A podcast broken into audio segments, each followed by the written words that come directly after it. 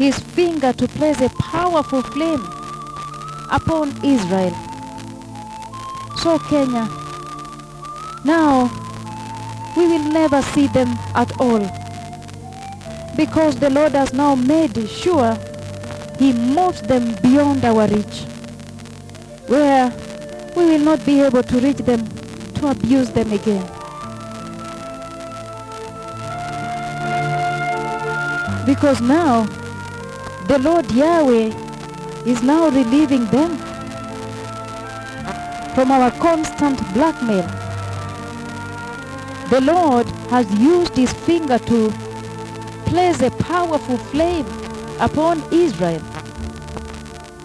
So Kenya, now we will never see them at all because the Lord has now made sure he moves them beyond our reach where we will not be able to reach them to abuse them again.